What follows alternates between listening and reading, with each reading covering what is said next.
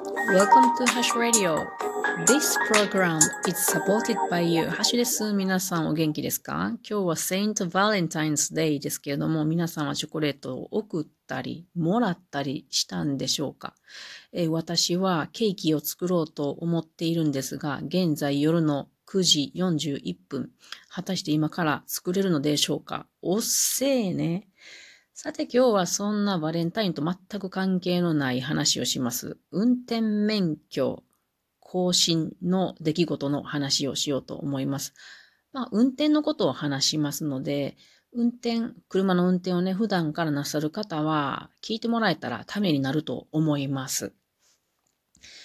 え、私今日は岐阜の運転免許センターで受けてきましたが、ここはね、過去一厳しいところでしたね。結構怖かったな。怖かったよ。まあね、あの、運転免許センターというのは、うん、運転者をいかにビビらすかっていうことが大切なんじゃないかなと思ったので、まあそれでいいのかなとも思いました。さて今日私が受けてきたのは、一般運転者講習というものです。えー、講習の時間が1時間ですね。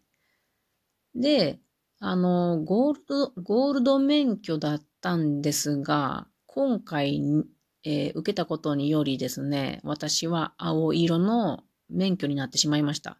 おかしいな、私何も事故してないのになと思っていたところ、うーんとね、この免許更新のお知らせに理由、理由、最新の違反などって書いてあるんですよね。それが平成30年7月10日14時に座席ベルト装着義務違反って書いてあります。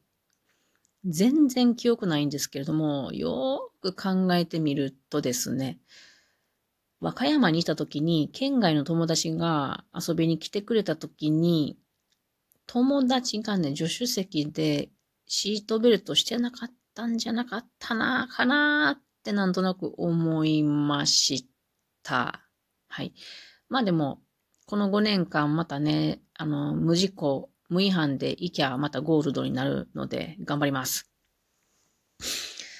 さて今日先生の話を聞いたんですけど、その前に一つ言いたいことがある。この岐阜のセンターですね、もうベルトコンベアに、あの、この、うん、うん、講習を受けに来た人たちを乗せようみたいな感じで、なんかもう、早いけ早いけみたいな感じやったんですけれども、それにしてもね、あの、写真撮るじゃないですか。運転免許に写真。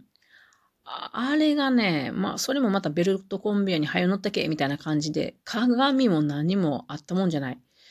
あれはちょっと、ね、あの、改善すべきやと思いますね。今まで言ってたところはね、鏡でどうぞ見てくださいねっていう感じで、あの、鏡つけてあったし、だから私も今日は頭爆発でしたよね。ガーンですよね。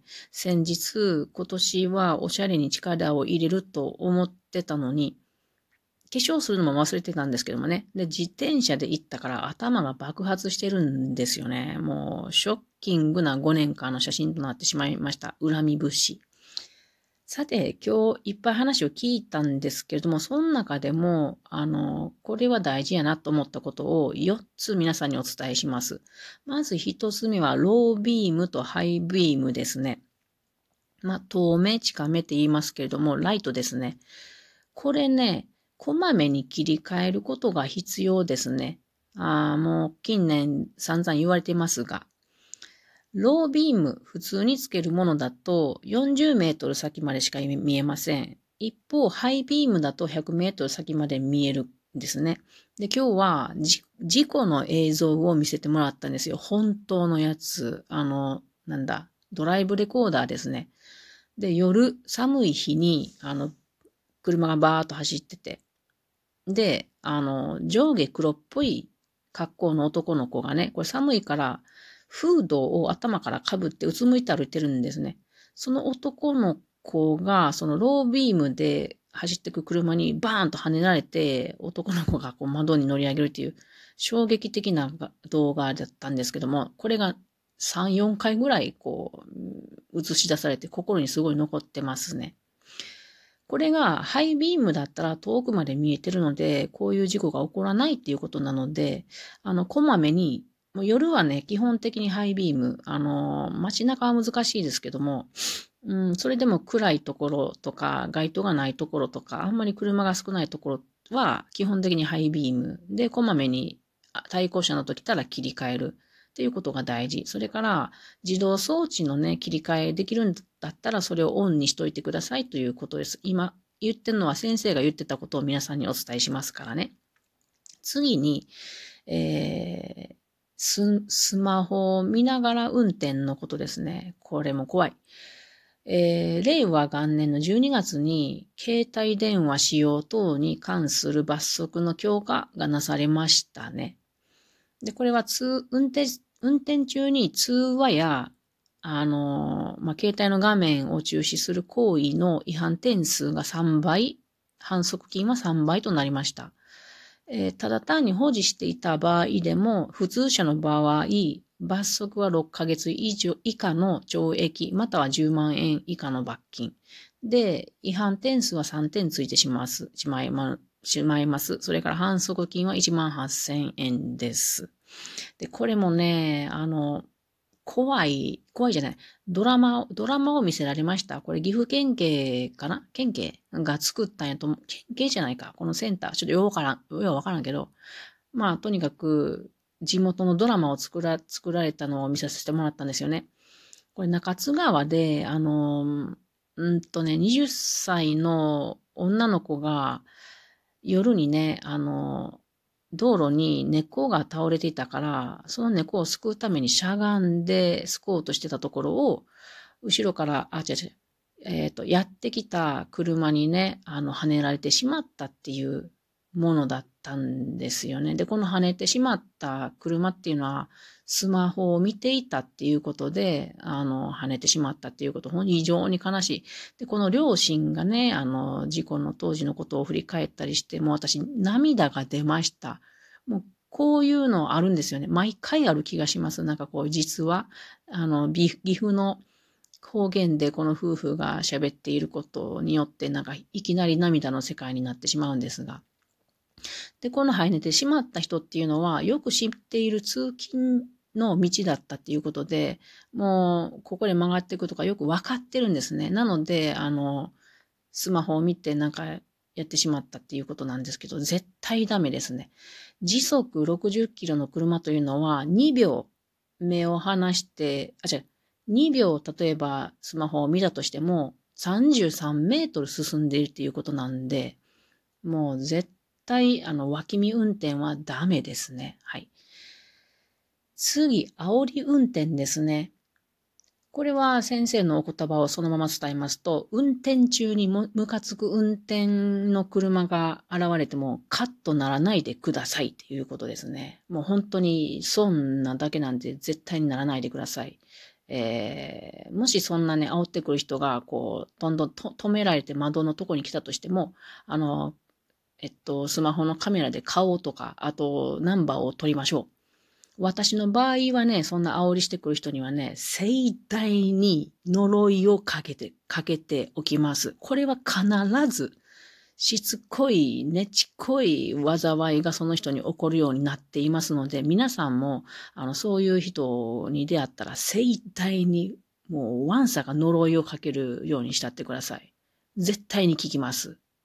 それで私はスッキリします。はい、次。最後ですね。事故をしてしまったらの時ですね。これは逃げずに処置をしてください。えっ、と、もし逃げてしまったらですね、同点などして、ちょっと家の近くやから一旦家に戻って家族に相談してもう一回来ようなんてこれはダメなんですよね。これ救護義務違反となってしまって35点つけられてしまうしまいます。これね、あの、まあ、いろんな、えっと、えっ、ー、と、いろんな、なんて言ったらいい？まあ、これ簡単に言うと、あの、本当なら、あの、救護しておれば、あの、6点ぐらいで済むものが、35点つけられてしまって41点となってしまうと、えっ、ー、と、免許を受けることが、まあ、もちろん免停になりますが、次の新しい免許を受けることが4年間できなくなるので、あの、逃げることはやめてください。まあね、当然ですよね。で、まず事故を起こしてしまったら、まず車を道路脇に止める、もしくは店舗の駐車の駐車場などに、えー、入れ入れさせてもらう。で、三角の停止表示器などがあったらそれを立てる。ももしくは発煙発煙筒を車の後方で炊く。これ、発煙筒などチェックしておいてくださいね。で、次、負傷者がいるときは可能な応急処置を行うことです。むやま、むやみには動かさ動かさない方がいいんですが、もしそこに寝かしておくと危ない場合は安全な場所へ動かしてください。で、次に119番に連絡して110番に電話してくださいということでした。いや、普段からね、車ってしょっちゅう乗るんで、なんとももう思ってないですけども、こういう機会にね、今一度自分の運転の行為を見直すで、あの、たられば運転をすることが大事やと思いますね。以上、今日は、えっ、ー、と、全然バレンタインと関係ない運転免許証更新のお話でした。安全運転で参りましょう。それでは皆さんまたね。